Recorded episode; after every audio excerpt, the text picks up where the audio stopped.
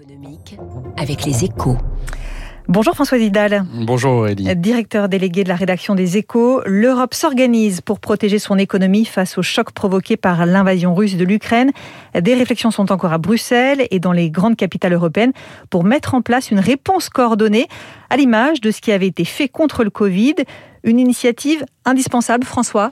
Oui, Aurélie, dix jours après le début des hostilités, il est clair pour tout le monde qu'il ne s'agit pas d'une crise internationale passagère, mais bien d'une rupture de l'ordre géopolitique dont les conséquences seront profondes et durables, y compris pour l'économie. Car si la Chine est l'atelier du monde, la Russie n'est pas loin d'être la centrale électrique, la mine et le grenier de l'Europe. Hein. En clair, c'est un choc XXL que vont subir les entreprises et les ménages de tous les pays européens sous l'effet de la flambée des prix des matières premières et d'éventuelles pénuries.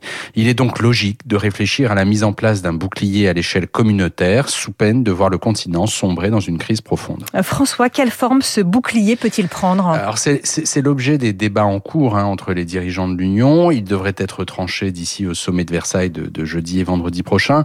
Mais au-delà de ce que pourrait déjà faire la, la BCE de son côté, le bouclier pourrait prendre trois formes.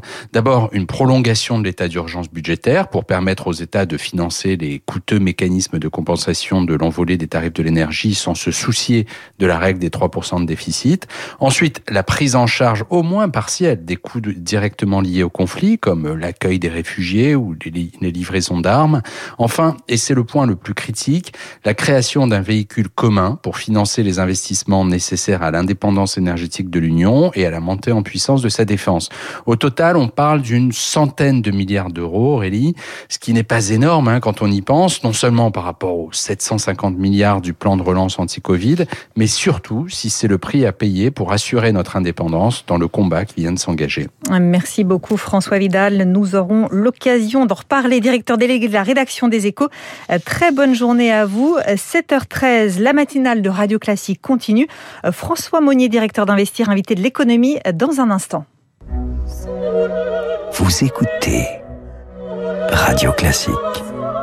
Avec la gestion Carmignac, donnez un temps d'avance à votre épargne.